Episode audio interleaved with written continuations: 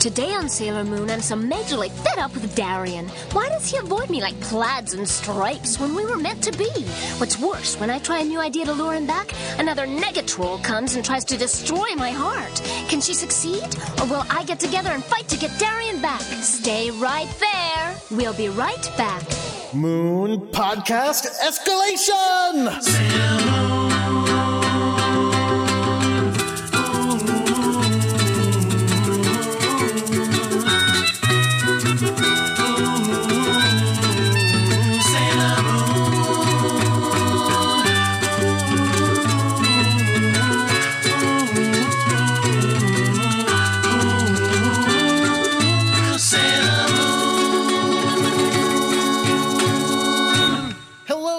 everyone. My name is Jordan D. White.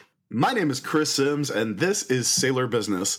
It's the podcast where we sit down with a friend each and every week and watch an episode of the classic 1992 Sailor Moon anime and talk about just why it is that we love it so much. And we have an episode this week that I think oh. Jordan's excited about, and I'm Yes. not. Yes. How how dare this heterosexuality return to this show? Today we are going to be watching episode 77, Sailor Moon R, Shared Feelings, Usagi and Mamoru in love once again. Spoiler warning, As always. as always. These titles, these titles. But uh, to help us talk about that, we have a very special guest today. Uh, Anita Petro is joining us. Anita, how are you? I'm good. I'm super you- excited. You are one of two guests who is uh, joining us from literally across the world. We, we had Karen uh, Healey from New Zealand, and you are joining us from Bangkok. Yeah. Oh, wow. That's amazing. Yeah. It's uh I started listening to the podcast out here and then when you guys called for guests on the show, I was like, "Ah, it won't work. But then I was like, you know what? I don't mind staying up late to talk about Sailor Moon. What- it's what like time being is it there 14 right again. now? It is currently 9:30 out here. Oh, that's not so bad. We're about 11 hours ahead of the east coast of the US. Yeah, you're going to be up till like 1.32 in the morning. That's fine. Just heads up, the show runs long. no problem. So what what are you what are you what are you doing out there? My husband works for the State Department, and so two years ago he got posted to um, the U.S. Embassy here. So we're up two years into a three-year tour, and when this wraps up, we'll probably be heading back to Washington D.C. That's pretty neat. Well, that is that's very cool. Like, it, it, it, do you uh, do you like it out there? Is it is it interesting and fun?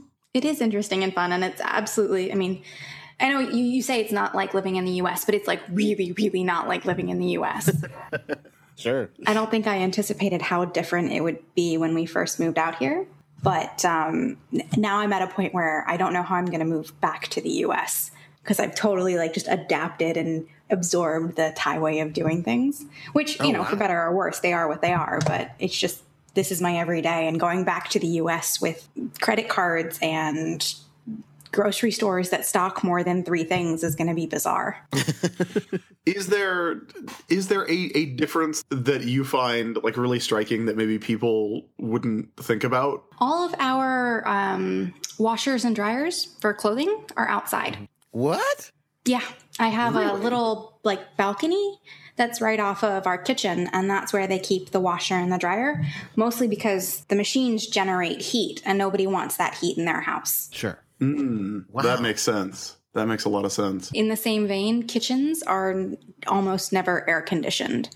So you know, you can your whole house might be air conditioned, but your kitchen won't be because you cook in there, and it's according to them a waste of time to try and cool down a room that's going to be hot. I mean, they're probably right. I think we're probably the the jerks in that situation where we try to we keep all the hot things in our house and go, but let's cool them. Like, let's, Yes, I like to keep it at a temperature that is slightly above what you would see for like Mister Freeze, just like slightly above. Please tell me you Uh, have like the Tim Burton Mr. Freeze suit for when you're hanging out at house. Oh yeah, I'm wearing it right now. That's what that's, that's my podcasting suit that I wear. It's why these podcasts are always so chill. oh gosh. Mm. Well, th- thank you, Anita, for uh, for joining us and and volunteering to stay up late to talk about Sailor Moon. It's very exciting. So, what is your history with the show? How did you get into it? It was probably in. So I started watching it when it came to Toonami in like 97, 98.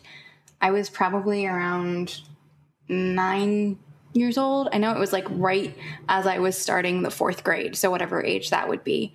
And I saw it on Toonami, and I saw just a random episode and saw, thought like, yeah, that's pretty cool, but didn't really think anything else about it until I made my like I met my then going to be best friend in the fourth grade friend who was obsessed with the show, and I kind of became obsessed with it that way and then started watching it on Toonami for as long as it was on I think. I remember like rushing to get home and hoping that the bus wouldn't be late so that we could get home by like 4 so that I could actually watch the show. I think it came on at like 4:30 in New Jersey. Okay. I haven't actually watched any of the episodes since these two so whatever you know 20 odd years it's been So you, Since you 1997. haven't watched Sailor Moon in 20 years, but you've been listening to our show. yes I have yes No, I okay. have That's again, that makes more sense to me than the people who have never listened to Sailor Moon and listened to our show, which I, I, I like. That's such a skewed version of Sailor Moon that they have in their heads. But at least you had your original memories, and you can go, "Oh, I vaguely remember that." Do you, do you remember it, or are you like, "Wow, I forgot all about that"?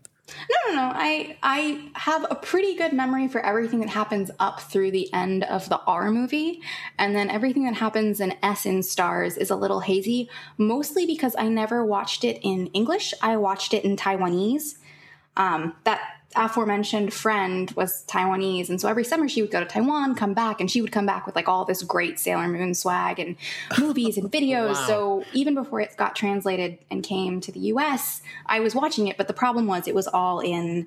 Um, I think it was in like Chinese. So she like so in the fourth grade, I had like fourth grade level Chinese speaker translating Sailor Moon to me back in English, and stars and super S and stars are not like logical, so it got real weird real fast. Yeah, yeah. You know what? That's so. Then the show must be right at home because we're probably at about a fourth level explanation, fourth grade level explanation of the show, right? At least it's in English, though. That's true. That's true. Um, We have a lot of interpretations of the facts here on this show. so, did you have a favorite scout? yes, And do you have a favorite scout? Both. uh, it's, it's still the same.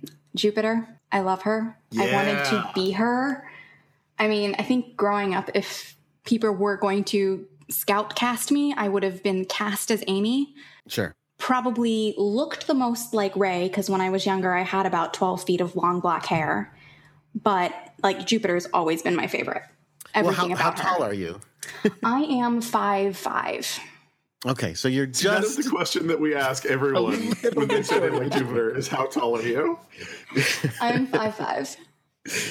so she was towering was over it? you by what two inches, I think, right? By two whole inches. Oh yeah. So what is it about Jupiter that you that you like? Because I mean, look, we we've talked we've talked a lot about about Jupiter and how much we love her. But uh but what is it what what got your attention with her when when you were younger? At a very, very superficial level, it was the fact that I liked her shoes, I liked her earrings, and I liked when she did like the Jupiter thunder clap or crash, her tiara had a little antenna that came out. Like that was she was the bomb.com. Um We on never a- talk about that antenna. It doesn't. I don't understand how that it's happens. calling down right. the lightning. Well, sure, it becomes a little It's lightning. magic. It's a lightning rod. It's a magic lightning rod in her tiara, which I also love because nobody else gets that. Nobody else like. I, I mean, I guess Venus has uh, in in the manga. Uh, Venus has the chain around her waist that then becomes the the love me chain. But nobody else like g- gets a a sub transformation. Yeah, I- uh, an additional weird little transforming quirk. I loved it. I mean, Uh, I'm telling you, it's the shoes, the earrings, and the little antenna that came out of her tiara. I was like, yep, I'm a Sailor Jupiter fan. On a slightly deeper level, I mean, I think everybody has mentioned this about her, but she was the one character. It was like, you can be a girl and totally kick ass at the same time, which I liked. Yeah. And and that is a thing uh we haven't really talked about the shoes. I think we talked about them when the scouts were introduced, but that is a thing that I really love about you know that is the most prominent variation in their animated uh uniforms. You know th- there's there's more subtle variations in the manga, but as far as the anime, uh, the big thing is that they have different boots. Uh, Ami and Usagi kind of have the same superhero boots. Ray's got the high heels. Mina has the high heels. But Jupiter's shoes are like, like you said, they're the best. They they're are. these great little like little low boots. Yeah, And and, they're I love think them. perfect for superhero work. It's sensible Yes. footwear for what she's about to do. Like I appreciate Ray's dedication to fashion and that she's rocking the high heel, but like that's not practical for the amount of times they run across Tokyo. It's just not practical. It's magic, like he just said. There's As I'm sure you know, Tokyo is very footwear. small. Tokyo is very small. Tokyo is about like four square blocks. It's got it's got what? It's got a shopping center, a park, a school, and some houses, and that's it. That's the only things that are in Tokyo, and no one's mean- ever there. Sailor Moon's shoes have high heels, don't they? Like her giant boots? They have am I like a wrong? tiny heel. Small Yeah. heels? Okay. And they look, and not to be a complete girl, but they look like a fairly chunky heel, which makes it a lot easier to walk in or Yeah, that's true. kick monsters in. Whereas Venus and Mars are definitely rocking like for reals pumps. And I can't imagine that those are A, comfortable to Sailor Scout in, and B, run across Tokyo no matter how small it is. Yeah, I, I think you know there's a lot of there's a lot of discussion uh, in in comics and in, in animation about superheroine footwear. Not in a not in a weird way. I mean, you know, it's fine if if There that's your probably thing. But, is. Yeah, there probably is that. But I mean, yes, there is absolutely that. But there's also the thing about like you know, it should be practical. You know, Wonder Woman should not be wearing stiletto heels, obviously. But I do think you know all of the all of the Senshi have at least the small heels. Like you know, Sailor Moon does have small heels. And I think you can get away with that with the Senshi, like especially in the manga, because they very rarely like physically fight. It's they transform, they pose, and then and then they shoot a tiara out, or they use Moon Princess halation, or a lightning rod comes out of their tiara. But they do, like you said, they do run across the entirety of Tokyo quite a bit. so I don't know, maybe like maybe maybe there could be a, a redesign. But I do like the I do like the different shoes. Wow. Okay. Uh, so I I was trying to remember what Amy's shoes look like, and so I was like, well, I'll just search Sailor Moon shoes. I'll just search Ami Mizuno and it will autocomplete to Ami Mizuno feet in Google because probably that's, the true. world we live in now. But I searched for Sailor Moon shoes. There's a lot of Sailor Moon shoes that you can buy right now, and they're awesome. there are some like super cool like Luna shoes and like weird shoes with like yeah, I just put it in the in the in the chat so you guys can see. Like shoes with the Sailor Scouts on them, shoes with the the the heart symbol, like a lot of really cool shoes. Can you guys see these or did you click them? Uh, you posted the wrong link, Jordan. Did I? Did I post the same one again? Yes. Well, I didn't. Oh, I like these. Yeah, if you just, I literally just Googled Sailor Moon shoes, so you can. I like uh there That's there the are these that again. I don't know how it's doing it. Copying the same link these again. appear to be licensed by uh by Bandai and uh they have shoes for all all the scouts and for for Luna. Little cute Luna shoes. And the Jupiter shoes are fantastic. I love these Jupiter shoes.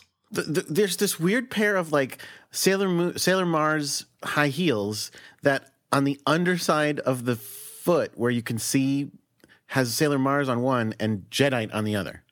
What? Yeah, well, you know, humans are really into shoes these days.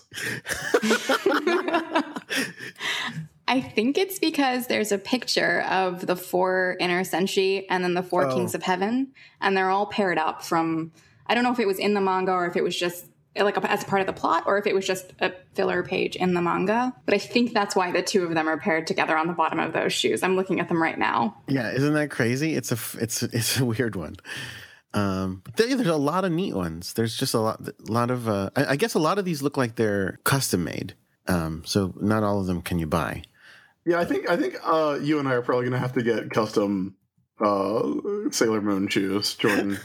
I don't think I can. I don't think I can fit into these uh, Sailor Jupiter pumps that are being sold in Japan by What about Bandai. these these uh, Sailor Moon cons that they've got here?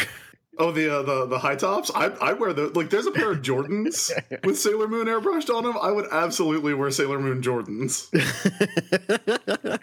oh, these are the okay. These must be custom. They, these adorable ones with her outfit on them. There's a pair of Luna bedroom slippers.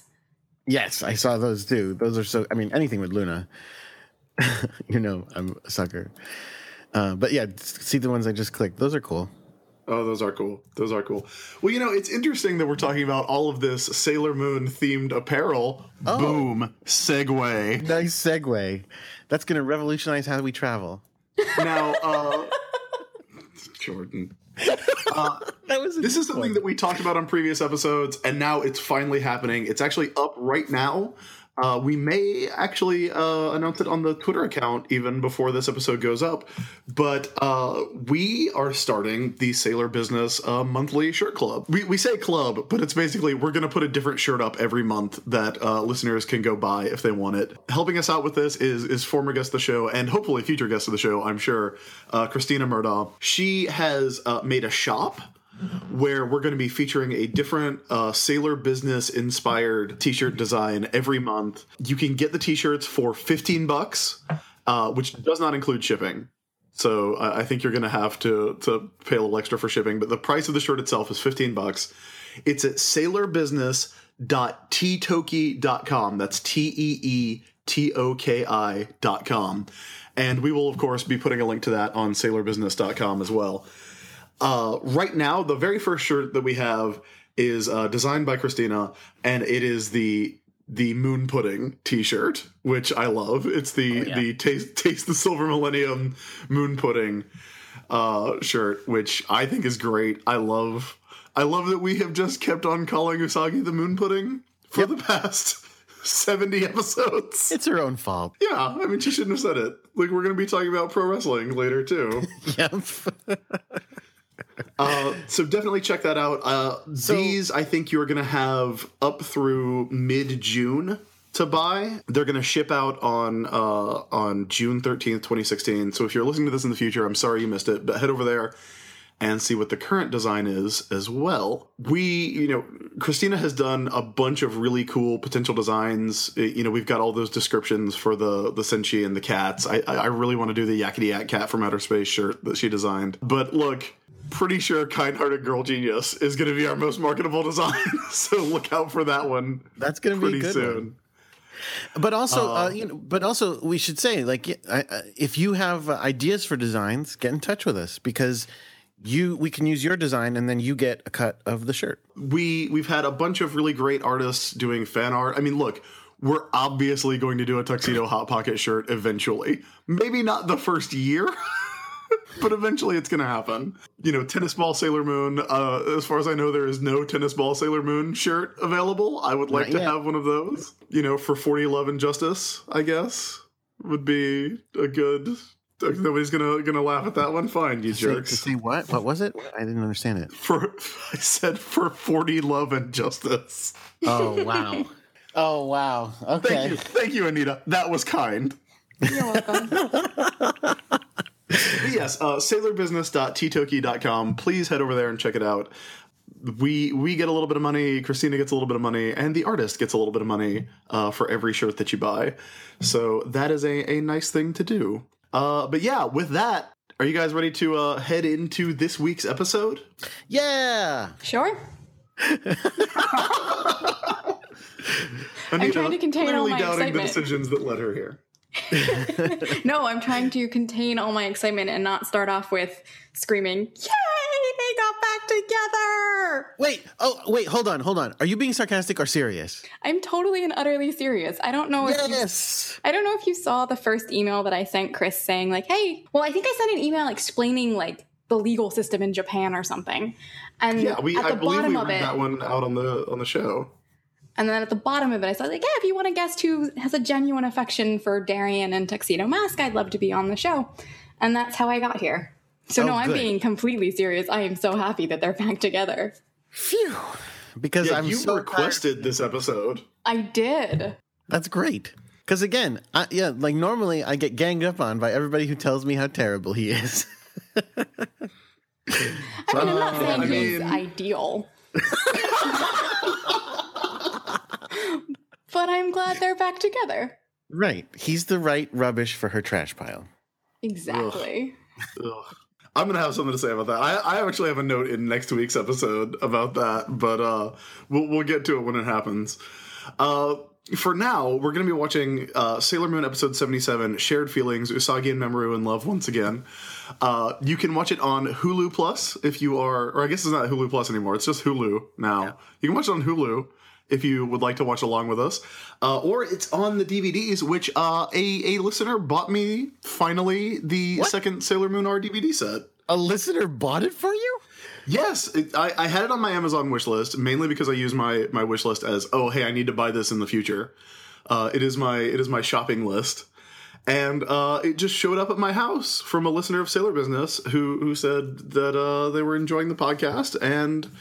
Uh, wanted to, to give me a little present because of it. So thank you. Thank you so much. Uh, you won't have to have these weird, awkward pauses when I'm trying to recap the episode and I clearly get to the commercial break on Hulu anymore. Oh, really? I didn't realize that was happening because I, I, I, I sprung for the no commercial version. Oh yeah, I don't. I don't like. Look, I, I'm already. I'm already giving them eight bucks a month for for what used to be Hulu Plus. Come on now. All right, now Chris, you're not Yes. going to do this. You, you, okay, you might. No, you're probably not going to get it. But it's time to make you guess the name of the episode. Okay. Um. So let me see what kind of a hint I can give you. Yeah, I, I'll need a hint on this one. It it it has to do with something prominent in the episode, an object. Um, an object. Uh, is, is it the the friendship bracelets? Yes, but that's Okay, not because they they're because well they call them promise rings on the show, but they Yes, are not like that's a completely different thing. Well, they have a strange understanding of promise rings, but let's see if you can do this. Is it okay? So it's about promise rings. Yes. Okay, do the words promise ring appear in the title? Those words don't appear. No, not both of them for sure. Okay, circle of friends. No. Do you want a second Fine. Uh, no. All right. It's promises fulfilled. Ugh. Buh. Yeah, so not not the best one, but at least they tied it in. Of course, what's funny about that is in the English version of the episode that that title comes from, they never use the word promise rings. So Yeah, th- like I mean, for good reason, They- because those are not promise rings; those call are them- friendship bracelets. they call them love bracelets. Oh, that makes more sense. That makes more sense. Uh, so, do I need to to catch everybody up, Jordan? Do I need to take like five seconds to get everybody caught up? Yeah, probably. We probably should, just in case there are new people. I mean, like if there's if there's people out there like Anita, like Anita, I'm sure you found my my five second catch ups to be very handy since you haven't watched the show in 20 years. I mean, I know what the show's about. Not having seen it in 20 years hasn't, like, I didn't forget it. So no, no, not helpful at all. Not helpful. I mean, I remember Jupiter has an antenna that comes out of her. and he never even Yeah. summarizes that. He never even mentions that in the recap. You know what? Well, I only have five seconds, Jordan. All right, well this time you're going to only have 2 seconds. Only have two seconds. Okay, jeez. Quick We'll see if. I can do this. All right, put me on the clock. On your marks, get set, go. This is Sailor Moon. It's the story of a young girl named Usagi Tsukino. She's 14 years old. She's a Cancer. Her blood type is O, and she is secretly the soldier of love and justice, Sailor Moon, uh, who battles against stuff.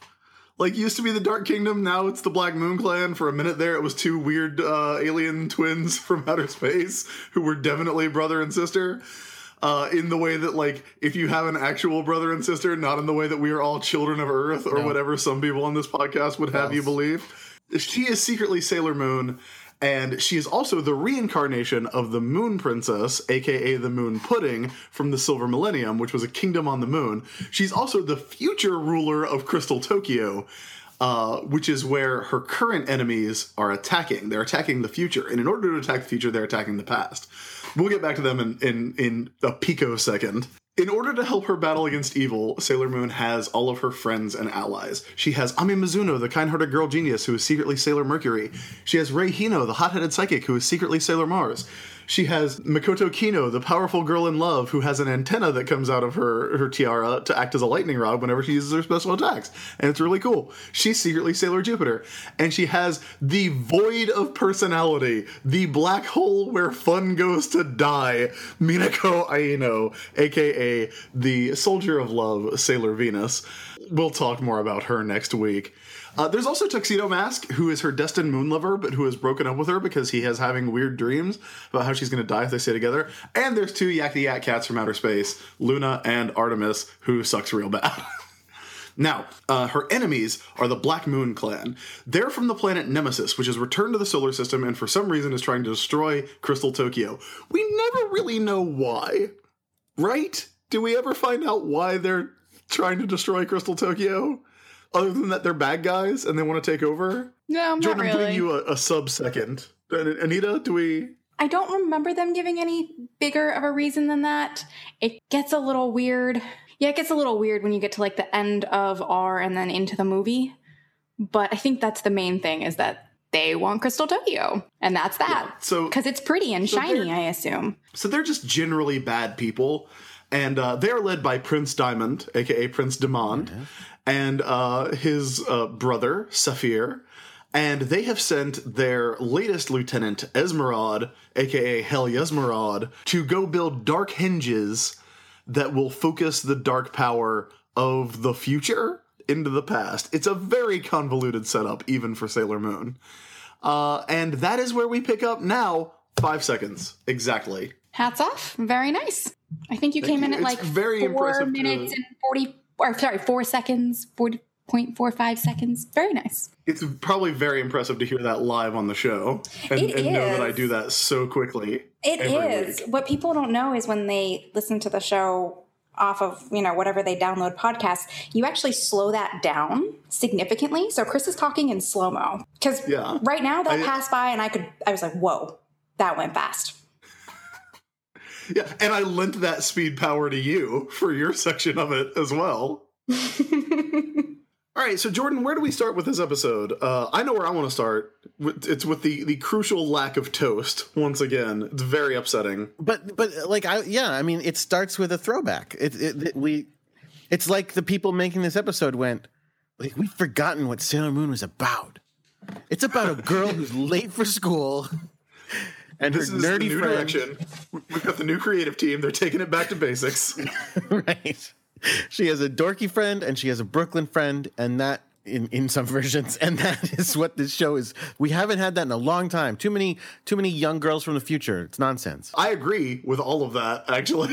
I completely agree that having all these girls in the future is nonsense. Get us back to get us back to some dorky friends at school.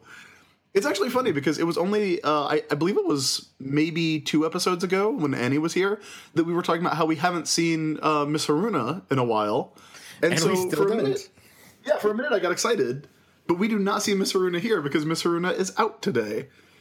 But uh, yeah, no no toast in the mouth, just running through the school hallway late until she plows into Umino, I think uh, uh, aka Melvin. the the uh, she was off uh, making a movie, so they couldn't get the actress back.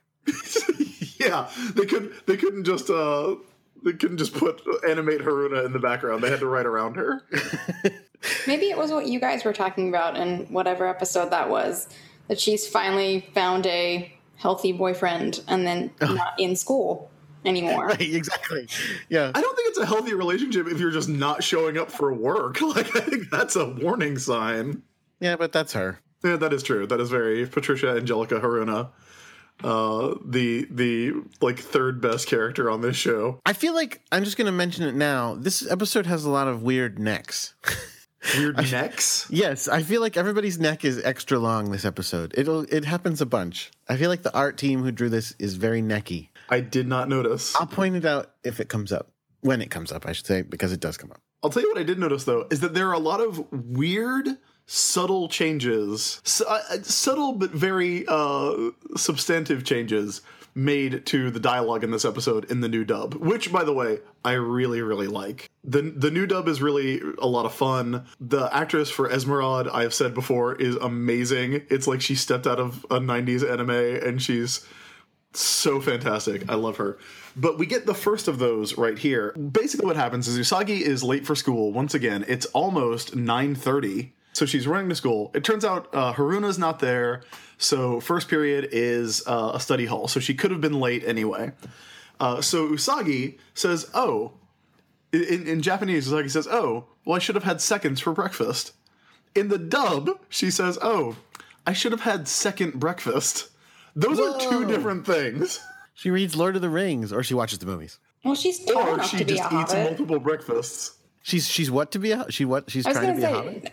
Say she's probably hobbit sized. She's what, like four ten? She's 4'11. Oh, How sorry. dare you? Sorry, sorry. I think hobbits are shorter than that. Just because you're 5'5 and towering above Usagi Tsukino doesn't mean you get to make fun of her. Also, And I don't think she has hairy feet. Have we ever seen her feet? I'm sure. Yeah, we see them all every the time she Wait, yes, yes. Yeah, but that's like magical space feet. Yeah, but we see her hair on her head, so we would see the flowing locks off her feet. Do you think she has like eight foot odangos on each foot? if she were a hobbit, she doesn't. She doesn't have those, but she would. Listeners, write in and let us know if you think Usagi is a hobbit. That's actually that's very close to a, uh, a crossover question, so that might be banned. Uh, you asked it, so it's too late. That's true. But yeah, uh, I don't think I don't think she's making a Lord of the Rings reference. I think Usagi has multiple breakfasts every day if she can squeeze them into her schedule. so we find out that uh, there's a hot new craze that all the teens are into, that all the humans are into these days, uh, and it's promise rings. But but it's not promise rings. Like we have pro- like promise rings are a thing. They're Like, rings. Promise yeah. rings are rings. Put them on your finger. Yeah. You put on your finger, and you give them to uh, you give them to your your significant other to show them that true love waits. right? Like that's that's how that's what they were in the South. Jordan, did they have those in the North? I yeah, I mean, I know what you're talking about. You're talking about like an abstinence promise ring. I think uh, I think that they also have them just as like to be true promise. Well, rings. the, it's it's a promise ring because it is a promise to eventually get engaged, Right. which is ridiculous because that pre-engagement is ring, also yes. a promise. Right, but it's a but it's a, it's a pre-engagement, so you don't have to put a diamond on it. That's ridiculous, is what it is. So Uh, yes, a promise ring is a thing, but again, that's not at all what they've got. Not only is it not a ring, you don't give it to someone else. You wear it yourself, right? No, I thought No, you, you, you do give it. you like- give it to no, the you- person. Wait, but I thought no, I thought they say this whole crazy thing about you put it on yourself and think about who you want to to be with, and then when it breaks off, your your wish comes true. I think that might be what Usagi is doing, but Umino in this scene definitely gives one to Naru. Because she says give it back. Oh, I guess she does. I think it's because she's not But finished she with gave it yet. him. I don't know. This is complicated. We're gonna have to get Yeah. into this. We're gonna have to really pay attention and see what happens. So th- they're friendship bracelets. They're friendship bracelets. They take the thread, they Well- they, they braid it all. They, they're making friendship bracelets, is what it is. but they're not for friendship; they're for love, and there's a wish aspect to it. Yeah. In this scene, we get one of my favorite like uh gags, one of my favorite puns. It's amazing. in the the entirety of the show because they are saying promise ring in English. They're saying promise promisu ring. Usagi like when when uh, Umino says uh, Usagi, you don't know what a promise ring is. She hears it as puro wrestling, which is pro wrestling, and has a brief like cutaway style fantasy of Naru German suplexing Umino, and it's the best. It's great. But then, why did they respond to that saying she has a dirty mind? Do you guys watch it in Japanese or do you watch it in English? well, I watched the Japanese dub. I'm sorry, the Japanese subtitled version. I mean, it's in, in Japanese with English subtitles, and then I watched the old school uh, '90s dub. Uh, but Chris, I believe, watched the current dub. I watched the new dub with the subtitles for the Japanese version on, so that I can compare uh, and contrast. In the one that I watched when she said, "Oh, what's the the promise ring?" Melvin I watched it in English and Melvin goes, "Oh, it's a promise for people who want to get it on." And Serena's like, "Huh?" And he says, "You know, doing it." And she thinks, "Oh, pro wrestling." And then both of them go, "Oh, Serena." What Yeah, version is I this? wrote you that down too, because that that's in the new dub. That's the Yeah, new they dub, make okay. this joke about promise rings being for people who want to get it on, and Serena doesn't get it and thinks, "Oh, it's for people who wrestle." And the both of Yeah, them are like, who, who, like mm. get it on in the ring. Like like let's you know let's get it on. That's fucking crazy. that they The new they dub have is great. they have them say "get it on." That is scandalous and wonderful. Jordan, do you not remember being fourteen? um, sure I do, but when I was fourteen, there were not cartoons going talking about getting it on, with the exception of like Beavis and Butthead, and they were like, "Don't watch that; it's bad for you." Oh Jordan, oh Jordan, you're you're such a you're such a Nusagi. I'll take it. That's Anita. amazing and great. That Uh, scene is Anita. hilarious. Real quick, uh, you having the the kind of u- unique history as you do, do you think of the characters as uh, as Serena and Melvin and Molly, or do you think of them Oh, yeah, as no. uh, I- Naru, and Melvin? I, I always there, there's Serena and twice. Darien and Molly and Melvin and yeah, yeah. I it Now, takes wait, me. hold on. But that makes me ask the really big question, which is, what do you think of Jupiter as? I think of Jupiter as Lita. Wow, because that's one of the ones that never. It seems like among our among the people who have been on our show, that one doesn't stick. Like people, like I, obviously, I say Serena all the time and Darien and all those things, but we, very few people st- still call her uh, Lita. People usually switch back to Makoto. I mean, I yeah. didn't know the Japanese names of anybody until like I'd been watching the show for, you know, a couple of years and found out kind of in passing that they had different names in Japanese. So yeah, in my mind it's all whatever they were named in the DiC dub. Cool, Amy Anderson. So good old Amy Anderson and good old Ray, no last name. Melvin and Molly, Naru and Umino, are are frustrated with Usagi for not knowing what a promise ring is and or what getting it on is. but you know what? That that hints at a very intense relationship. I don't think we have been given an indication of before now. Yeah, that because that that seriously implies, especially if they're literally exchanging them, that they want to get it on, and they're very young. I don't want to think about that. Even if they were old, it's Melvin. That's true. Well, Melvin is a giant lech, so we know he wants to get. Yeah, get Melvin's a huge perv. But Molly's okay with it? it. Yeah, that's She's the like, part. yeah, no, this is the guy that I want to sleep with. I mean, look, Molly's done a lot of living. Molly's been in, in Oh, 14 comas. She is she is tired of waiting. Oh, okay, good, good. I'm glad you're gonna let it stay that she's waiting. Good. I was worried about where you were going with that. So moving on, I, I'm excited that Jake's going to cut all this out. Uh, Um, so then they get to the part where they explain the bracelet story, and again they say that thing I, I, I talked about. You you you make this this bracelet, putting all your hopes into it, and then you wear it on either your your wrist or your ankle, and when it when it breaks, your wish will come true. Which, when I heard that, I was like, that's a really weird way to do it, because then aren't you going to be like. God damn it, stupid thing! like be like pulling it on it all the time to try to break it, but apparently not. So These like friendship bracelets though were really, really big. I remember when I was in like the fourth and fifth grade, we would like me and all my little friends, we would get together at lunch and we would make these bracelets. And I mean, ours were a combination of either making them for yourself and hoping that when they fell off, your wish would come true. But then also, you know, if you you're really brave, you might go give the boy that you had your little fourth grade crush on a bracelet to be like, oh, I like you in a weird fourth grade kind of way. So yeah, I totally See, made I like remember- so many of these. did you give one to a boy? Um, yes, it was. Okay, this is the little little segue here. Um, in India, there is a, a festival that happens every year in which sisters give their brothers these bracelets as a sign of, you know, I like you. You're my brother. Thank you for being awesome and a great sibling. And so every year, even to this day, I always make one for him every year. Oh, that's so nice. Aw. I remember the friendship, like th- these kinds of bracelets being a thing where you would like, you know, make them and, and you would have the yarn or whatever. But I don't remember the, the when it breaks your wish will come true aspect. But, but then, you know, I never had one. Uh, no one, no one was given, no one was giving me a, a bracelet. I'm turning away dramatically and some wind is blowing cherry blossoms by me. Uh, but no, like I don't remember that Tell being a part Aiden of to it. get on this. What? What's she doing? Uh, Anita, where, where did you grow up? New Jersey. So maybe maybe that was a maybe that was a, a Japanese slash New Jersey like northern thing. Because I don't think that aspect of it got got down here.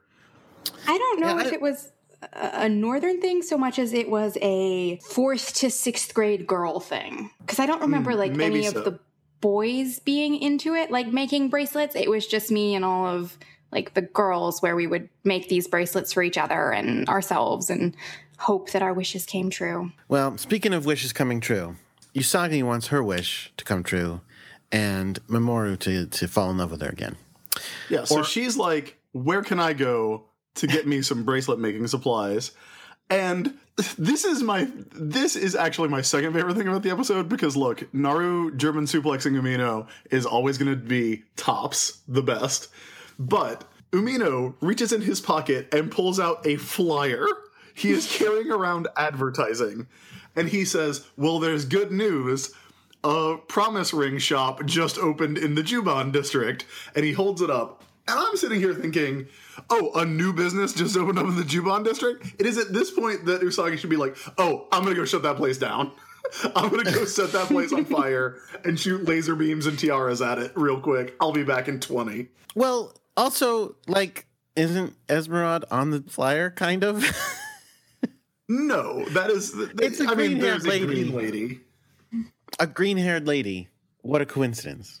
Yeah, but but this is not like this is not an evil business yet. I mean, it's, like this is this is not like you know Esmeralda's not like Jadeite taking out loans and and founding a business and you know renting out a storefront.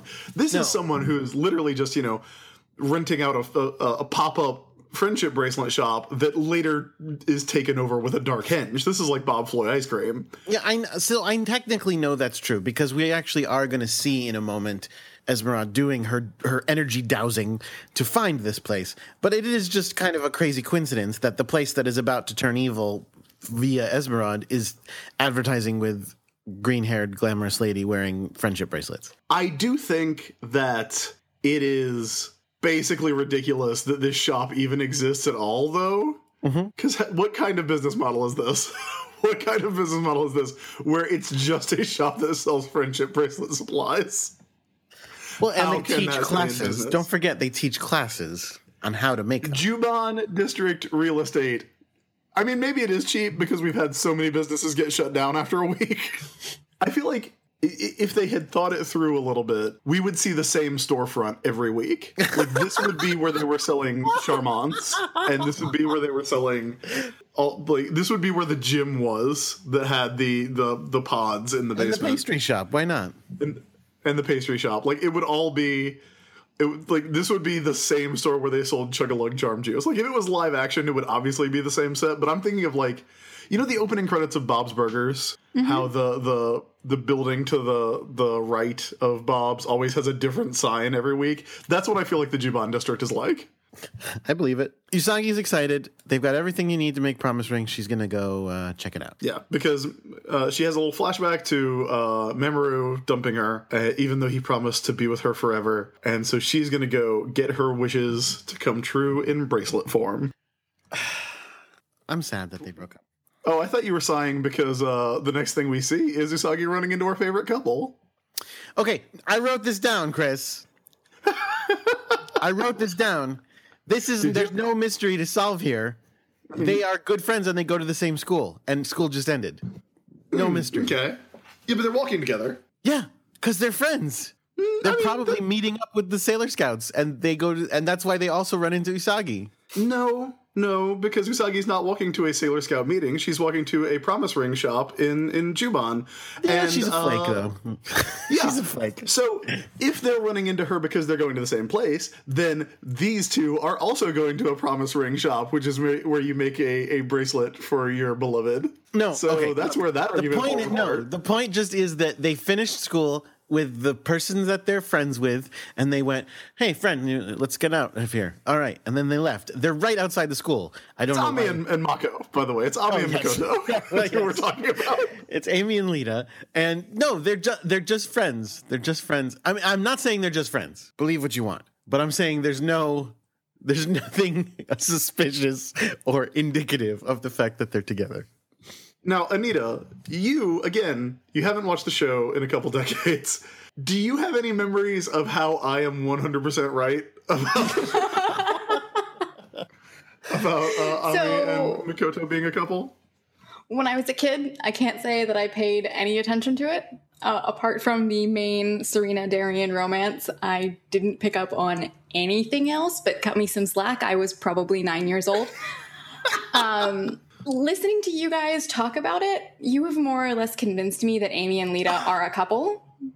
And yeah, no, like even without, I, I'm, I'm convinced they, they're a couple. And so I'm totally on the side of yes, of course they're going to the promise ring shop together to go buy materials to make bracelets for each other so that they can promise to eventually get it on. See, Yes. okay, look, I just want to I just want to clear the air about this for just a moment. Because sometimes people I feel like sometimes people actually get mad at me for saying that they're not a couple. And I just want to say it's because uh like of course listen, think whatever you want about it because that's your your you know, you can ship whoever you want in anything ever. But I just like there's something about the idea that people can't just be really good friends and that makes me sad. Oh no, I think people. I, look, I, I think people can be really good friends. Yeah, but if I'm they're really good friends on a this show- particular instance, it is textual that they are a couple. See, that's the. I think there's a step you made there because I think whenever anybody are very close friends on a show, everybody goes, "Well, they're really secretly having sex," and it's like, what? You could just be friends. I mean, I mean, I don't think that I don't, I don't think that you know Usagi and Rei are together. They're friends, sort of, or you know Usagi and Ami. They they don't have they don't have the chemistry that our favorite couple has. They have a different chemistry, and if you don't think there are people who ship Usagi and Rei, I think you are delusional. Oh no, I'm sure I'm sure there are. I'm just saying that is an interpretation. Mine is textual. Mine is completely 100% legit. All right, let's move So, on. uh, speaking of textual romances and how much we don't like them, uh, Mamoru shows up. Okay, now this is an interesting scene. So Mamoru shows up and he walks out and he's like all scowl because he didn't he didn't want to see her and she's she's happy at, to see him and she's like she's like uh, correct me if I'm wrong she's like is she isn't she kind of like oh the promise is coming true before I even buy the ring hooray yeah. She's like, my wish is my wish is true because I saw this guy that I see literally every week. and he always scowls at me. So he scowls at her. And then she does a thing she does every episode. But for some reason, this time it is like the most painful klutzy fall that Usagi's ever done. Like, usually she will tumble at like rocket speed face first into the pavement where her face becomes flattened and like that should have broken every bone in her face. But this time she like trips over and like hit her knee and it actually is like, oh no, no, she got hurt. Like, what are you doing? Yeah, well, this is a this is a drama fall, not a comedy fall. Yes, exactly. And and he looks and sees her like whimpering on the ground and then turns away. Yeah, and, and she says, you know, hey, tell me why you don't like me anymore. And and he says the same thing that he said. I don't know if it's an intentional callback, but it's the same thing that he says when uh she asks him what he's doing riding the kitty train at the amusement park. He says, I have my reasons. He does. It's Memory's catchphrase. Well, he does have his reasons. Always. He always has very reasons. very reasons. Whether they're good or not. But he also does say So- So maybe she'll forgive him. I uh, I hope not, but it's going to happen. So then she cries and cries. Cut to a waterfall in space. yep. Pretty awesome. You'd think it would run out of water eventually, but it does not. Yeah, it's just, it's just so Esmeralda is like living on like a floating circle in space that has a fountain. Well, I was gonna say in the middle of it, but it's not in the middle of it. It's off to the side, and then all the water like collects in a pool, which just spills out over the side of the circle into the abyss. Yeah, uh, it's it's a more dramatic setup than the weird uh, void hall of mirrors that the previous incarnation of the Black Moon Clan uh, lived in. But yeah, it's it's there's a water feature and a little poolside here. Uh, no bed, no kitchen. Also, a, a No a chairs. series no chairs, a series of uh, of columns, the type that would hold things up, except there's no ceiling and they don't touch the ground. so they're just columns that are floating there. So she finds out where the new dark point is going to be. So she sends. Uh, she she goes. She teleports there. She has her crystal Esmeralda, which, by the way, again. I cannot stress enough how great it is that Esmeralda fills places with dark energy by building crystal statues of herself. It's amazing. She throws the the crystal so that it can become a dark henge, and then summons a monster that is not really thematic or relevant to anything. The monster's name is Udaringu. Udaringu, yeah. Which I don't know if that is a, a pun on on any kind of uh, on promise ring or something. Uh, she does, you know, her her when, when she is in battle, she does say, you know, ring, ring, ring, ring, ring. Her her So- her name means arm ring, apparently, according to the internet. Well, there you go. Now it all makes sense. Any thoughts on uh on Udaringu, uh, Anita? She's kind of boring. Yeah, not the best. Yeah, not a not a great monster of the week. Like just a just a lady, just a lady in a skirt. Yeah, with some bizarre face paint. yeah. I was gonna say she has Adam Ant face paint, so don't forget that. Yeah. Um, she's got cool hair and a cool headband. But then, as soon as she's gone, Yes. Esmeralda does a dramatic turn and floats angstily above a skyscraper for a minute. Well, because she is, yeah, floating around having erotic fantasies about Prince Diamond, which is How is okay? Look, you got on me like not five minutes ago. How is this an erotic fantasy? It's because she's talking about wanting to be in his arms again and is like writhing in midair. Like she's not, that's just floating. angst. That is not eroticism. That is angst. Uh, I don't know, man. The way she's like gripping herself and like her legs are positioned in funny ways. I, to me, it looks like she's fantasizing and being crazy in midair. Shout out to the uh, to the five year old who uh, listens to the show who is now going to ask uh, what eroticism is. Good luck. Have fun. Enjoy oh, school. no. oh, this is the worst. Well, there you go. Now, by pure coincidence, the Dark Henge happens to target a building that has the Promise Ring shop on the ground floor. Now, it's not. Wait. So wait, wait, wait, wait, wait, wait. Okay, let's let's figure this out. I'm sorry. I'm sorry.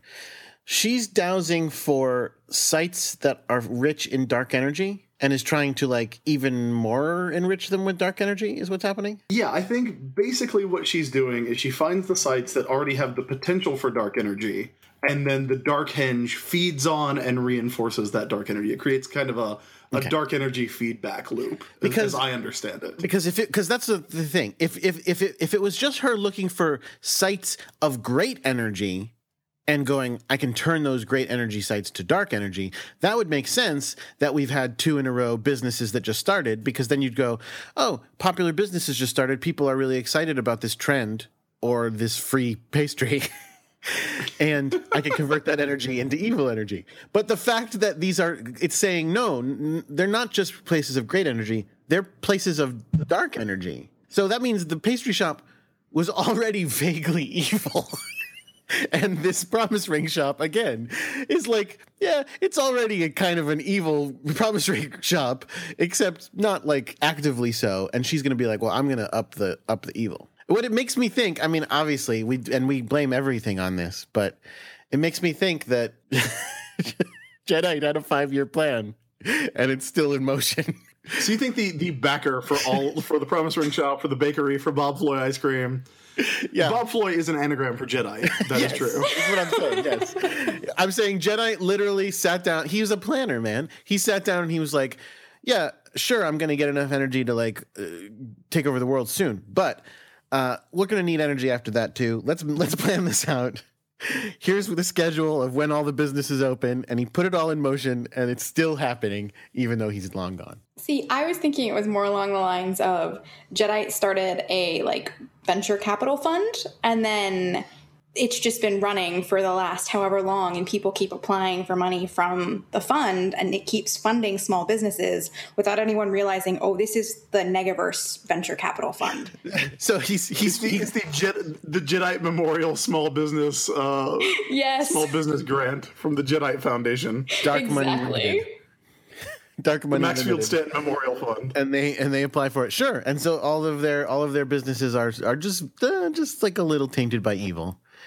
And Emerald is uh, is finding that. Yeah, that's called capitalism, bro. Agreed. Let's burn this stuff to the ground. After this, it doesn't matter. It doesn't matter. She doesn't have to wait. She should just be destroying all businesses, Sailor Moon. yeah, Sailor Moon should be rioting in the streets. All right. So, uh, so coincidentally, uh, Usagi and uh, and uh, the two lovers are showing up at the Promise Ring store at that moment. Um, Thank you for finally admitting to it. I was being facetious, but also they actually don't buy promise rings. They just are helping her because for like the next like three minutes, Usagi becomes like s- completely dense and helpless. And I don't mean just because she's not skilled at making the rings, but I mean because Amy has to like get her the thread and be like, here you go. And then Lita has to like walk her into the room and be like, go into the room. We'll wait for you. Our child, Usagi. yeah, you know, they, they like like a lot of couples, they're putting the least mature member somewhere so they can go off and have alone time. Go get a milkshake. So Usagi goes in, and a uh, completely not evil person uh, teacher starts teaching her how to make promise rings, promise bracelets, whatever you want to call them. and Usagi's not good at it. Uh, I sympathize. It's it seems way more complicated than it should be. And then the instructor starts giving her homework. It's like, hey, go read this book on how to do it. And Usagi just goes, Ugh, reading a book is such a hassle. And the instructor, like, you know, we get a scene of the instructor being super giant sized. Then we cut to outside, and there is a sign on this room that says that is called Promise Ring School, which I think is hilarious. Because again, that's a very specific business, and it, it seems like if you take one to two classes, you're done. Oh yeah, except that Molly and Melvin, who both know how to do it, are still back there doing the class again. Yeah, but I feel like they're just there to help Usagi. They didn't know she was coming. Hmm, fair enough. So yeah, You want to be accurate about it? I do. Surprise! Guess what? That teacher was Urengu. Yeah, as is always the way, the way of all things.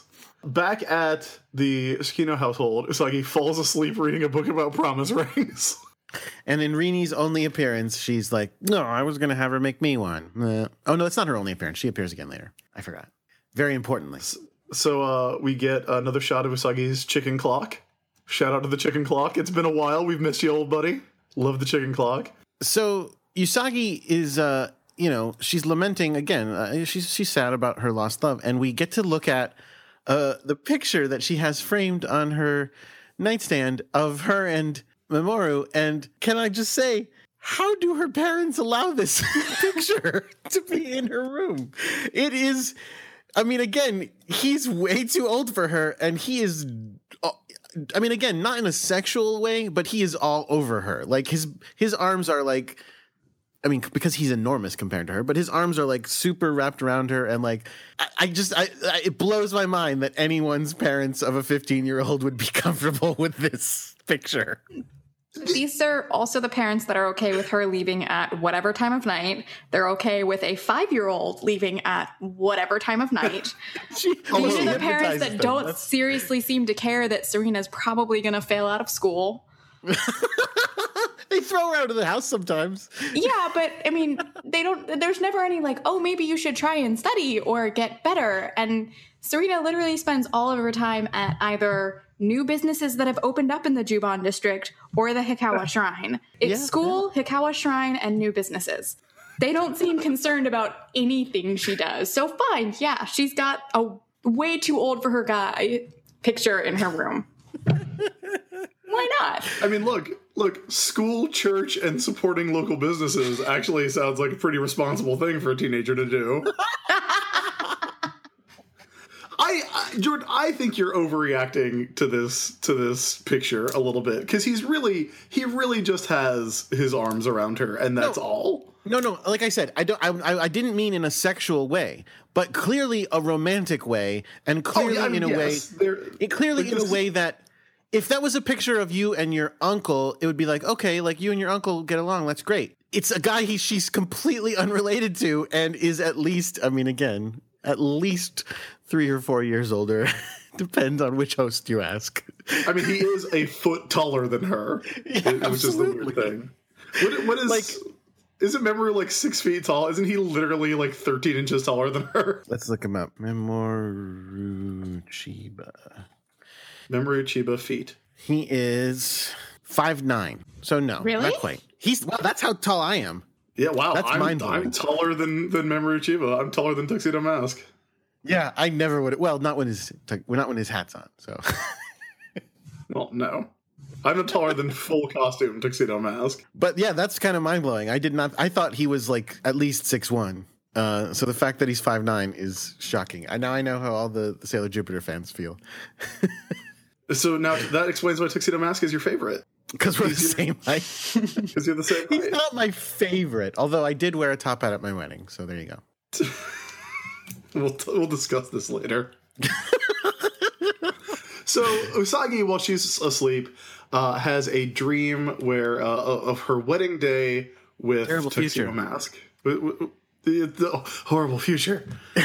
Uh, and just as they're about to kiss, uh, the world explodes. And uh, a mysterious voice, which is clearly Mamoru's voice, uh, says, "When the two of you are married, the world will be destroyed." And Usagi Tsukino, aka Princess Serenity, will meet with misfortune. And The uh, voice is talking to Mamoru. It's talking to Darien.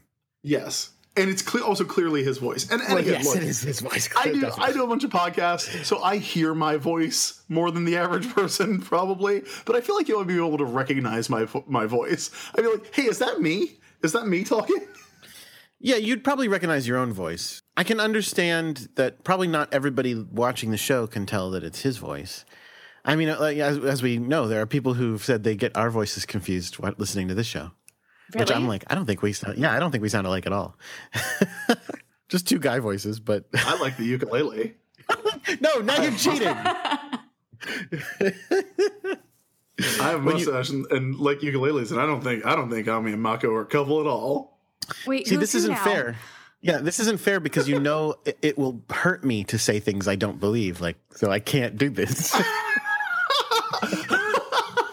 You don't have to say things you don't believe. I can't be like crystals are are real and they're magical, and Amy I, and I Peter are think, in love. Okay, first of all, I don't think that that magic is real. I think it's real in this show that's about magic, Jordan. oh, it's funny. So yes, their wedding explodes, like you said, and she So I had up. actually forgotten how cryptic of a message that Darien sends back to himself. In my mind, it was much clearer, or I remember his plan of sending his message back to himself being a little more, I guess, exposition heavy of like, this is why you shouldn't marry her, and like with bullet points or something. I had forgotten that it was literally like, oh no, the world will explode if you marry her. The end. yeah, it's just if you marry her, she'll die. The end. Yeah. Which, you know what the easy solution to that is? Don't marry. Don't her? get married. Yeah. Oh, yeah, you you don't have to dump her. You just have to not get married. Then how are they going to have a pink haired baby? Well, Jor- Jordan, you might want to It's sit down It's okay if we this. wipe her out of existence. it's okay. You you also don't have to be married to have children. What kind of an example is that for the queen of the world to set? I mean, I don't know. It's the '90s. It's a modern world. Murphy Brown. You're right. If Murphy Brown could do it, Sailor Moon can do it. You're right. She's also the queen who likes eating and sleeping and taking the easy way out. Yeah, like again, you know what the easy way out is? Not getting married. Boom. Yeah, but you know for a fact that she's been dreaming of getting married since she was a young girl. Yeah, but if it's but if it's not if, if it's either get married or and destroy the world or not get married and not destroy the world, then I think it's fine to not be married. Maybe get they married could on a just world have a that sucks. ceremony. Like they don't have to go to the registrar and fill out the paperwork. They could just have a ceremony. Well, the que- that's the question. He doesn't specify. Is it the is it in the eyes of the state or in the eyes of God that he can't get married? He has to like follow that up. in the eyes of Neo Queen Serenity. Usagi gets up, leaves as as as you said, Anita. because- just because- leaves in the middle of the night. Well, no. First, she looks at the picture, and somehow the evil dream cracks the picture frame. and I don't know how that happens. Uh, it was a real bad dream. So Magic. she goes to Mamoru's house and bangs on his door, and we know that it's too late for her to be out because Mamoru opens the door and goes, "Do you know what time it is?" okay, now, but that's going to be called into question very soon because of where everyone else is located when we see them in a moment. okay. So, so I don't know what time it is. we don't know what time it is. He's clearly indicating through that question that it's too late for her to come knocking on his door. But, I, that, but like I'm starting to think that that's like eight o'clock, um, given where what we see later in the episode. I don't. It's hard to say. It's hard to say. But so she goes. He goes. What What are you doing here? I have nothing to say to you. And she goes. Did you have a strange dream? And he goes. Strange dream. Come on in. Let's talk about this. And so we find out that they have had the same dream. She had his dream. And and they start saying things like, "Well, I mean, it could just be a dream." And I'm like, "No. when two people have the same dream in different places at different times, that's not it was just a dream. That's clearly something is going on." Well, yeah, especially if they are, you know, reincarnated moon lovers with magic powers. Right. Like so her being just like, oh, it could just be a dream. No, we're not gonna just coincidentally have the same dream where where we get married and the world blows up. Especially Okay. since he's been having it every night. Yeah. Okay. Here, here's my thing. Uh, Mamoru has the Mamoru has a recurring dream. Th- this is a dream that he has every night. Of hey, if you marry Usagi, the world's gonna blow up. This is you know th- his his bullshit fake ass future dream. he says to her, "I thought it was just a bad dream at first. Which okay, I said this last night while I was watching it. I tell Aiden all of my dreams. If I have a dream, if I have a dream where uh, Aiden and I are getting married and the world blows up and a voice tells me that disaster will come, the first thing I'm going to do when I wake up is going to go, Hey, sweetie, I had a weird dream last night. Check this out. We were getting married and the world blew up and a weird voice came in and told me it would cause disaster. Isn't that weird? Like, the first thing I'm going to do is tell the other person in the dream. Okay, well, not to mm. get scandalous again, but I have a, I don't know this for a fact, but I have a sneaking suspicion that you sleep very close to her. Yes, So would and, and, we're, we're not married.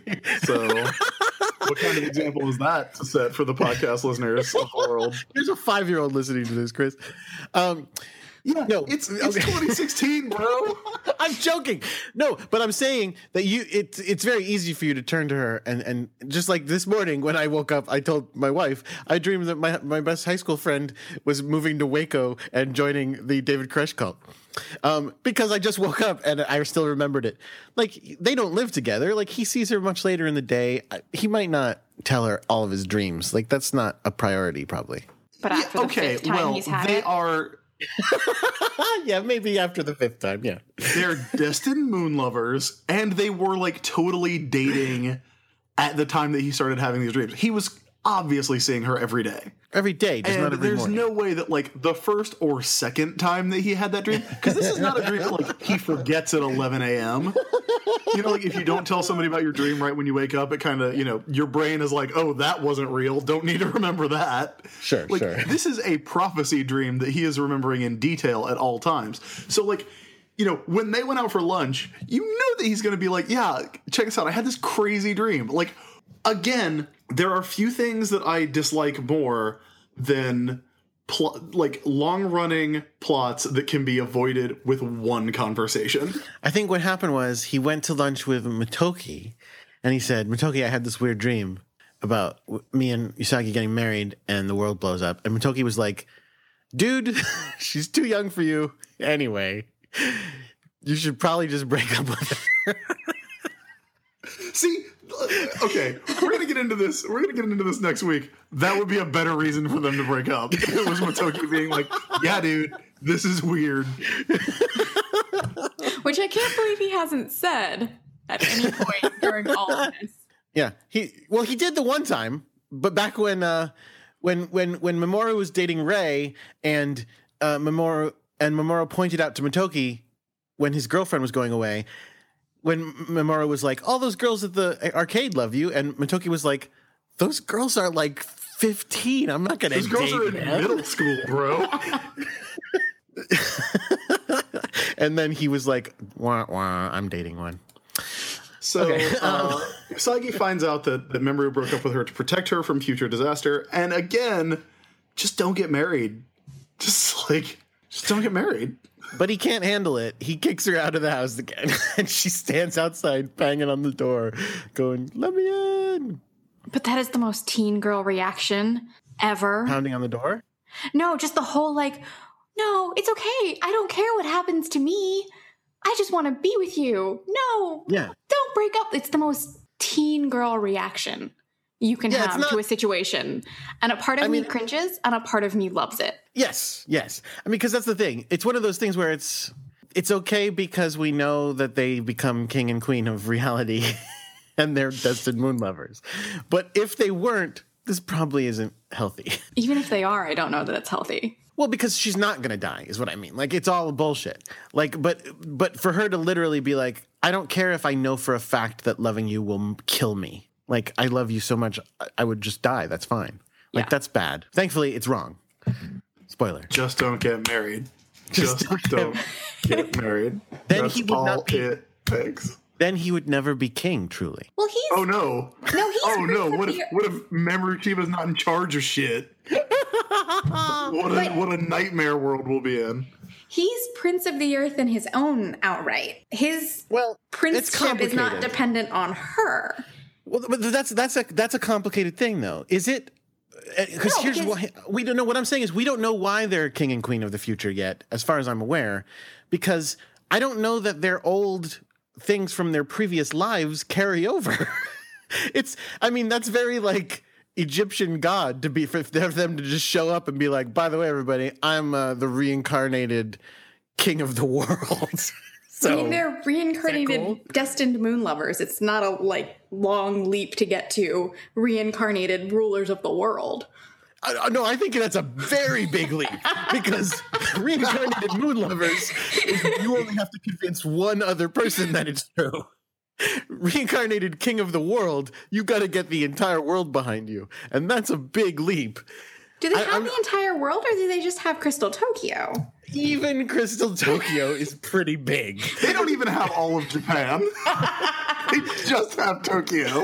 Even if all they've got is Tokyo, that's a huge. And again, he was not necessarily king of Tokyo. So when they become king and queen of Crystal Tokyo, we I'm not sure if we know yet why they are king and queen. I don't know that it's I mean, because look, she. I know why. It's because they're 900 years old, and when somebody's around for 900 years, you're probably like, yeah, we should probably just go ahead and make them king and queen. They're not Yeah, going and they anywhere. made everyone. They made everyone immortal. Like, look, there's reasons, but I'm just saying I don't know that it's because of their old. Ro- uh, again, it's indirectly because of that, but I don't know if it's directly because they were descended from royalty. so the friendship bracelets start exploding. Yeah, Rini. Oh, so no, this is weird. Rini has Serena's uh, friendship bracelet, which she specifically says, I'm pretty sure in both versions, that Usagi or Serena did not finish, but it's now finished. So I, I guess, did Rini like unspokenly be like, I could finish this goddamn thing? Yeah, because I think uh. she realized if they don't get back together, there's no more Rini. like ma- getting married aside, like if the two of them in any way, shape, and form don't get back together, there's no more Rini. Does she know that yet? I still don't know if she that gets they're it. her parents yet. How don't has think she she not gets figured this out yet? Because she's a Oh, because idiot. everyone on the show is not very bright. Even 300 uh, Amy, 300 IQ, hasn't figured it out yet. See, I thought because of something she says next episode, she realize she at least realizes that Serena is her mom. I don't think so. No, she she knows that Sailor Moon is good and tries to help her still, and helped her in that weird fantasy world uh, in her head. And uh, she knows that Serena is Sailor Moon, but I don't think the connection has been made. Which again is moronic because she is her mother and looks like her mother because she is her mother. So I don't know. I don't get it. I don't get how she could not know, but she somehow seems not to.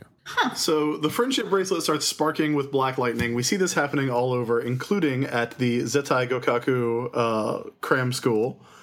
Yes. Uh, now this is why I was saying about the time thing, because it can't be like midnight. Amy's still at cram school, and in fact, so are Melvin and Molly, which I didn't know they were that studious, but okay. I mean, I could totally believe Amy being at cram school at midnight. midnight. I mean, I, would cram school still be open at midnight? That's so late. All, it's an all night cram school. No, see, okay, now I don't believe that.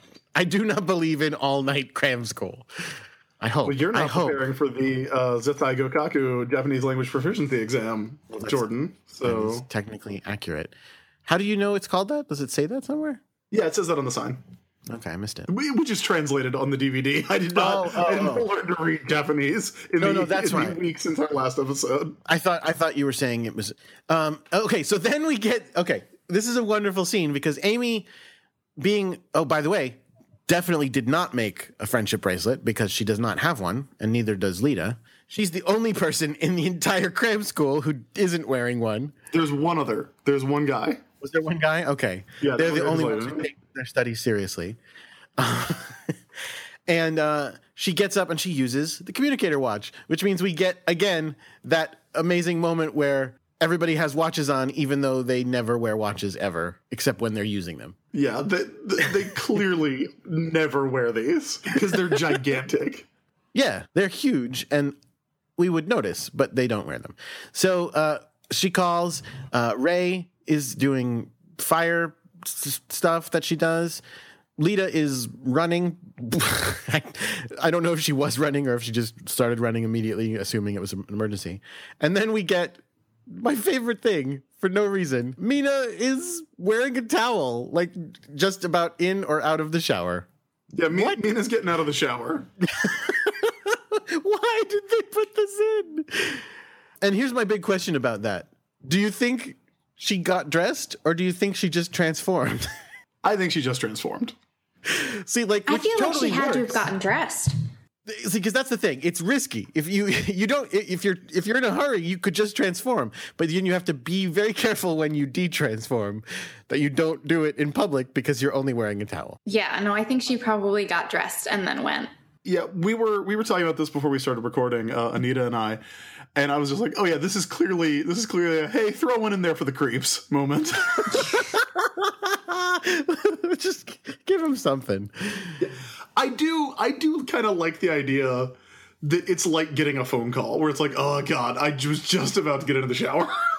like and all of a sudden this communicator watch is going off. I think that's pretty funny. But yeah, she literally she says, "Come on, Artemis," and then the next time we see her, she is Sailor Venus. I think she just transformed. So when she turns back in, she's going to be in a towel. Do we think that mean- Artemis was in the shower with her? Yeah, that's what I was just about to say. Was he in the Because if? Artemis That's is a people, creepy. that's creepy. Yeah, well, Artemis is a creep. Like it is, it is canon that Artemis is a creep. Yeah, he's kind of a dickhead. I mean, but why would she let him? I don't know. He's probably in the other room. So Let's hope. we see we, we get a transformation sequence. We get a nice close up of uh, Usagi's magical space feet as she gets her boots on With no hair, with with no no odangos, no mini foot odangos, magical. podongos. I guess they would be called if they're on your feet. Uh, So uh, Udaringu is standing on top of the skyscraper. Uh, I guess absorbing all the dark energy from the the the friendship bracelets, the the promise Yeah. rings, which again. And she's she's I guess channeling it into the dark henge because it's growing Oh, yeah. like the Esmeralda statue is growing. But this this is one of those that feels like a leftover Jedi plot where they're taking all the energy from these teens because of this hot new trend. That's literally Uh, what it is. Yeah. yeah, it doesn't quite fit with what uh, the other stuff that we've seen from the Black Moon Clan. You know? Well, it was the same as the cakes last week. Yeah, I, I guess. I guess we're we're kind of back to this being how it works. But I, I, I have a much less firm grip on what the Black Moon Clan is trying to do And it's- than, listen- than what the Negaverse was doing. It's not that dissimilar to next week's plan, where they have a hot new sickness that everybody's trying out. Humans are really into getting sick. So, um, I do love that she shouts out uh, Udringu when she attacks. She throws rings. It gets weird. The first time she attacked and she shouts out one ring, I was like, "What?" okay, Lots like of- this is a Hobbit theme. references Yeah, This, this episode. But then she starts adding a ring every time, and it's not as, as it, it gets super weird. Like she, they, they have all these like it's again, it's probably a lot of cultural stuff that I'm like, oh, I, that's not the culture I'm familiar with. Yeah, she has a lot of specific uh, descriptions of the way she's attacking. Like, oh, these are these are diamond shaped uh, stitching patterns that I'm throwing at you. These are this is a heart pattern. She, she makes fun of Usagi for not having a boyfriend, and Usagi gets steam coming out of her odangos, which is a pretty great look. And a giant long neck. Speaking of, remember when I told you weird necks? Yeah, it's it's pretty. I can I can see it. It's pretty big. But she she gets so upset about the boyfriend insult that she almost gets killed, and uh, Luna and uh, Rini have to be like, "Get out of the way!" and then when she's about to throw three rings, that's when Tuxedo Mask shows up. He does care, Yeah, like well, he has also been showing up every week. and she always goes get away from really the guy." care." She does every time get fooled. See, He does do send a lot of mixed messages. He's Well, he was. He's not going to f- forgive uh, uh, whatever her name is, Udaring Udaringu. Just she throws three rings thunder, and he bats them away, and they don't quite get this defeated. So they're going to come back and kill him with apparently an ethnic design. And uh, thankfully, uh, Mercury uses her good attack and freezes the rings and stops them. I love. I know I say it every time we see it, but God, I love the animation for Shine Aqua Illusion. It's such a a good uh, attack animation. It's so great. But then, having stopped three rings, Amy finds herself helpless against four rings. Well, that's look. That's one more. That's Yeah, one more than three. Thankfully, the combined uh, forces of Mars and Jupiter can take out four rings, and they do. No, it's Mars and then the combined forces Oh, of Jupiter Venus. and Venus. Oh, okay, so I'm totally wrong. You're right, right, because Mars shoots like a million rings at the four rings, because that's what she does. She shoots rings now. Right. She does like the burning mandala. Right. You're right. And then five rings takes Jupiter and Venus to stop. And I always love it when they do the like the combo attacks of two scouts like powers teaming up to do something. And I always question like, why don't you guys do this more? Clearly, Love Me Chain plus Thunder was pretty effective. Why are you not doing that every single time? Where is it that- written that we have to do like one attack at a time? Well, again, that's that's why I always go. Just start with the the combined giant Zord. Why do you need the five swords? Jake, You know you're Good. I know, I know. You know you're gonna combine. Just do it. It's more powerful. Someday you're really gonna have to explain this to me because I really don't get it. Other than you know story, I get the story reason. I don't get the in-world reason. I mean, look, look. Confidentially, Oh, between oh, you oh. and me, oh oh, oh, oh. there is no in-story reason. Yes. All right. the I've only seen one show where there is an in-story reason, and that is a show that was never brought to America. Uh, but and it's literally that, like, oh yeah, like we don't have enough fuel to always use the big one. So they're just real budget conscious, guys. Guys, I know, I know the committee's going to be up our ass, but we really got to combine. Like, there's just no other options at this point. Yeah, you, you look, you're pretty much describing Go Busters right now. uh, so they destroy Udaringu, and uh, Esmeralda shows up, and uh, she says, "You know, oh, you cocky, pretty guardians," and I think it's it's awfully nice of her to refer to them as pretty guardians. That's true. And I I know that's their name. I know that's you know they, they are Bishojo Senshi. They are pretty guardians. But that's like if Batman's name was Cool Batman. Yeah. And like Two Face was like, oh, you know, ooh, cool Batman. I can't believe you're so cool. or like Amazing Spider-Man. People should call him yeah, Amazing. like if anybody, like if, if anybody in the comics actually called him like, oh, damn you, Amazing Spider-Man. That's pretty great. The other I thing about destroy you, uncanny X-Men. the other thing about apocalypse voice. Esmeralda's oh, that was Apocalypse about Esmeralda's uh, speech is that she shows up doing her trademark cackle, but it's literally her showing up to be like, ha ha ha, ha I lose, which makes no sense. So there you go. I think it was more of like a you've won this one, but I'm gonna win everything. Yeah, but you don't laugh and say you've won this one. She didn't get in a jab. She didn't like you won, but at what cost? No, no cost. Everything's fine. They just straight up won. Because she likes laughing? yes, that's it. That's all it is. You know what? That's what it is. Mary Poppins style, that's how she flies. she can only fly when she's laughing. So that's the secret. So anyway, yes, she uh, she does that, and uh, then she disappears. Yeah, and it's another victory for the Senshi. Uh, we get a, a scene of Tuxedo Mask and uh, and Sailor Moon talking to each other uh, about how they're protecting the future city of Crystal Tokyo, which is Well, but the important part is that for the first time that I can remember, he like he's nice. He he doesn't say like like you know like uh, uh, when when originally he was doing that whole thing of like yeah I'm a good guy and you're a good guy, but that doesn't mean like we're good guys together. Like get out of here. And then for a while he was doing that whole sure I'll save your life, but I don't like you. and now he's like yeah we we're on a team. Like we like this is we, we work together. This is cool. And so everybody's like, "Yeah, you guys are getting back together," but they they really haven't. Like, you know, I know we we talk about how yet. all the titles are always spoiler warnings. Wait, the episode's not over. What are you doing? Oh yeah, I guess that's true. I guess this Not does even happen in this episode. This is the part So- where they go, they encourage her. They all say like nice things to her. Yeah, you're right. I forgot. including Ray. Even Ray, go to my ex boyfriend. Go to my ex boyfriend. He's much Go to better. him. Um, and uh, I forget who says it, but uh, they point out that worries bring out the beauty in a girl. So it's good that you're distressed. um, and so yeah, they send her off running to uh, to Mamoru. So actually, what's weird about it is they show uh, Usagi running from the temple, but they weren't at the temple. so I don't know.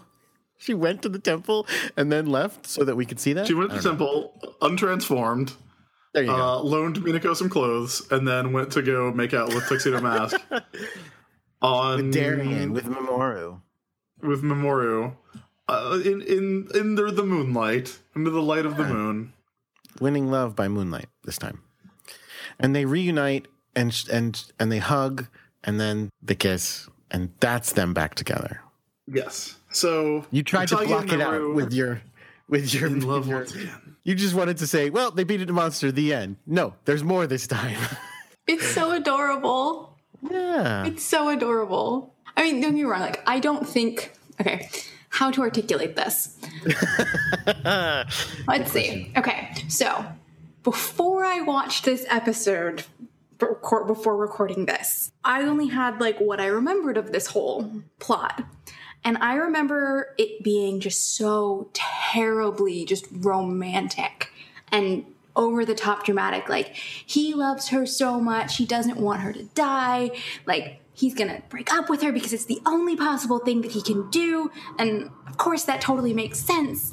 And now they get to be together again. And it was just this huge buildup of like me being worried over the course of 10 episodes like are they to get back together are they not to get back together and then finally having this happen and it was just it, it was so romantic and as a kid this was absolutely my conception of like not only the logical thing to do but like the right thing to do watching it now as an adult maybe not so much but I still have that incredible like nostalgia for the first time that I watched it and just Darien being like the dreamy, dreamy guy. And of course, he's so much in love with her that this is the course of action that he's going to take. And now they get to like overcome all of that and be together, whatever may come, even if the world explodes.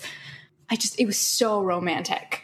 I was a little shocked when I saw it this time that it actually doesn't have as much buildup as I remember it having. And I guess as an adult, I find this less practical of a plan, but I'm happy they're together again. Well I'm which happy. i mean which part is less practical to you like the, the future darien's plan or you Yeah, mean- Future Darien's plan makes no sense to me anymore. yeah it's crazy but As for kid, them in the I present totally they're doing- understood Future Darien's plan. As an adult, I think Future Darien's plan is a little wonky. I mean, I feel like the present them, they do their best. Like they're they're they're I mean, Chris is right. If they had talked a little bit more, it wouldn't have worked it out. But Yeah, one conversation. One But conversation. like again, I always talk about the things that it shares with Buffy. Like it definitely shares that with Buffy. Like that's like half of the episodes of Buffy are about two people not saying the thing they need to say.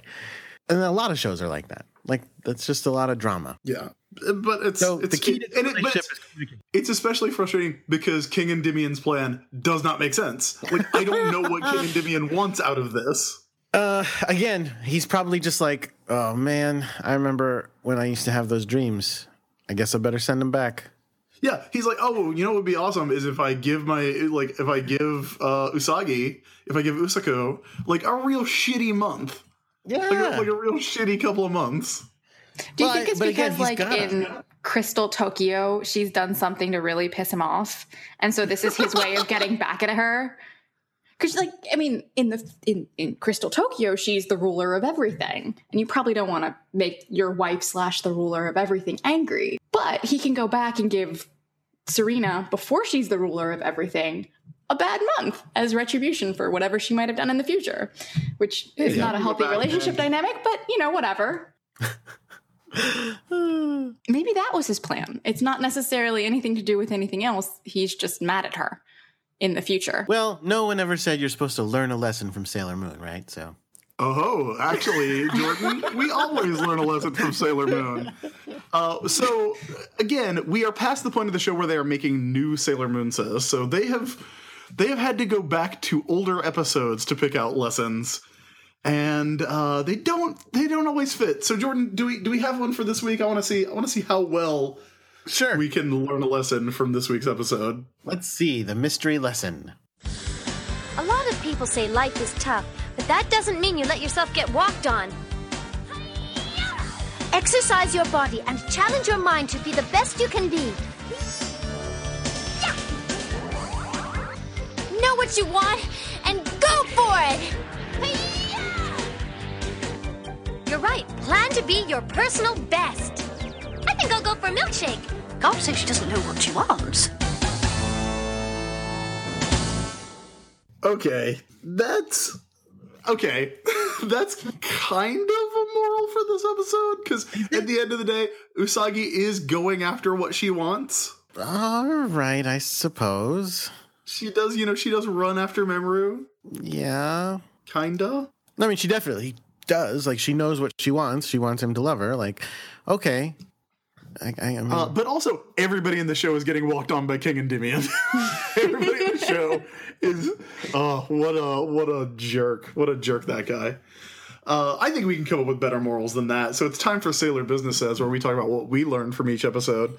Uh, Anita, what did you learn? That it's okay if teenage kids run around the streets at whatever hour of the night and five year olds to run around at whatever hour of the night. It's not a it's not a problem. no, why Especially in a, in a city like Tokyo, are. it's always abandoned. Uh, Jordan, what did you learn? Well, uh, I definitely learned that worries bring out the beauty in a girl. So I'm going to do my best to make my wife worry at all times. I'm sure she'll pretty sweet of appreciate it. Maybe that's what he was doing. Maybe, maybe, maybe in the future, Damien's like, eh, Neo Queen Serenity is looking a little rough around the edges. better, better freshen this up. what a jerk! How about you, Uh, Chris? I learned, I learned that Naru Osaka has a beautiful German suplex. yeah. Well, at least Usagi thinks she does. Yes, it and look, I feel like Usagi's a good judge of character and suplexes. Uh, so yeah, that's our episode. Uh, Anita, you kind of gave your your final thoughts already. Um, but yeah, like like I said at the beginning of the show, you requested you requested this episode. Did it live up to your memories? Like was was it as as good as you as you remember it being? Because I'll be honest, it's not one of my favorites. It's not as dramatic as I remember it being, but I did really enjoy watching it. For the first episode that I've watched in who knows how long, it was a good one. I I can will say that hear I am- your incredulity. Like I can hear you being like, "How is that possible?" Yeah. It was great. It's, it's not really. It's it's not one of my favorite episodes, and I think it's a combination of a lot of things. It's like those aren't those aren't promise rings is a big part of it. well, yeah. uh, I am very, very glad to be done with this plot because honestly, you know, I think the whatever you know, whatever misfortune, whatever destruction is coming, we'll face it together. Is a much more romantic idea than than I need to leave you to protect you. Uh, you know, it, like it's it's it's preacher. It's it's the Garth Ennis definition of love. Like, well, you know, it, it, it's the Jack Kirby you know, we'll go down that old shark's mouth together and beat her to death from the inside if we need to. Th- that is a, a much more romantic, I a a much better definition of romance, especially for what is essentially an adventure story for me.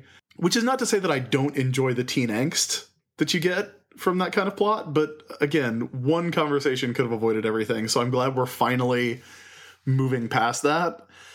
And also because, and this is a problem we've we've talked about in the show before, that it is a thing that happens every week means that plots like this get drawn out in a weird way. So week after week of of Mamoru being like, like I don't care about you, Usagi. I don't I don't like you anymore. And then showing up to you know save them and be like, be like how you know how dare you turn a girl's beauty into into evil or whatever. Like mixed messages from Ah, old but- old tucks. I have a uh, uh, an important point about that though. Is you're Yes. talking about the Japanese experience, but our American experience of this show was daily. So for us, that again, if it's ten episodes that they're broken up, that's two weeks. That's two weeks of angst, I- and then I guess that and then it's satisfied. Yeah. But were they they were broken up in the big episode break, right? So y- they yes, were broken yes, up yes. Very for, true. for three years. For that was me- a weird, like that's a part that we didn't talk about. For me, well, no, for me that's true. Um, but for uh, but for Anita, uh, correct me if I'm wrong. was- You would It was only like two weeks, I think, because I started watching it after they restarted after the break. Yeah. So it was only, yeah, they were probably only broken up for two weeks. But look, I knew they were going to get back together. It's fine. I was all right. I knew. Yeah, I mean they're they're they're destined moon lovers and destined future Crystal Tokyo lovers. So yeah, uh, that was Sailor Moon episode seventy seven. Uh, shared feelings, Usagi Mamoru and love once again. Uh, you know, a, a decent episode, but not one of my favorites. But definitely one to watch. I think it's it's got it's got everything that is Sailor Moon. Yeah. for sure. Anita, before we wrap up the episode, can you tell us where we can find you online? So you can find me on Instagram and Twitter at at Aquamanree, A Q U A M A N R E E. I think I have two tweets on Twitter, so probably not worth following me there. That's funny. I'm on Twitter though. You can follow me. Mine is at Crackshot with a zero for an O. Also on Twitter is Jake Mason, who edits and produces the show for us. He's on Twitter at JJ underscore Mason, and he's got another podcast that we referred to earlier called The Morphin Grid. It's about the Power Rangers, and they understand the Power Rangers better than I do. You can find me on Twitter at the ISB. Uh, that's also my Tumblr.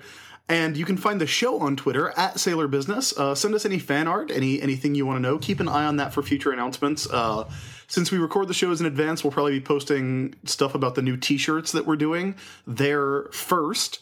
Uh, remember to check those out at uh, sailorbusiness.teetoki.com and get that uh, get that moon pudding shirt. It's a really cool design, and uh, and Christina's a really great artist. An- another thing that you can check out from a previous guest of ours, uh, when Cassidy Stone was on the show, we talked about her her pun comics, her Sailor Venus likes puns comics, and uh, someone animated them. They're animated with full voices.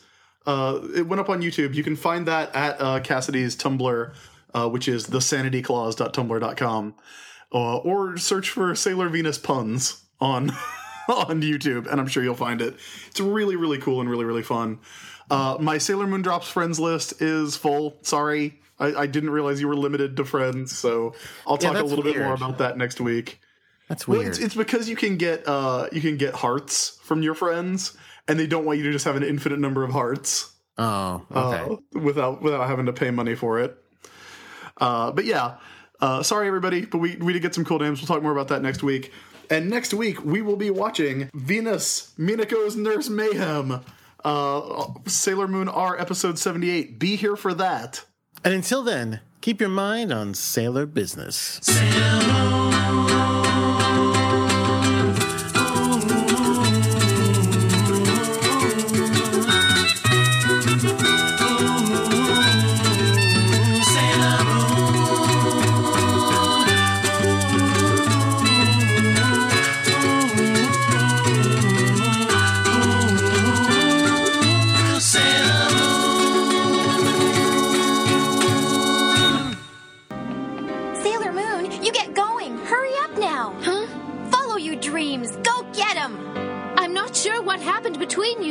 but it sure seems there's no more misunderstanding.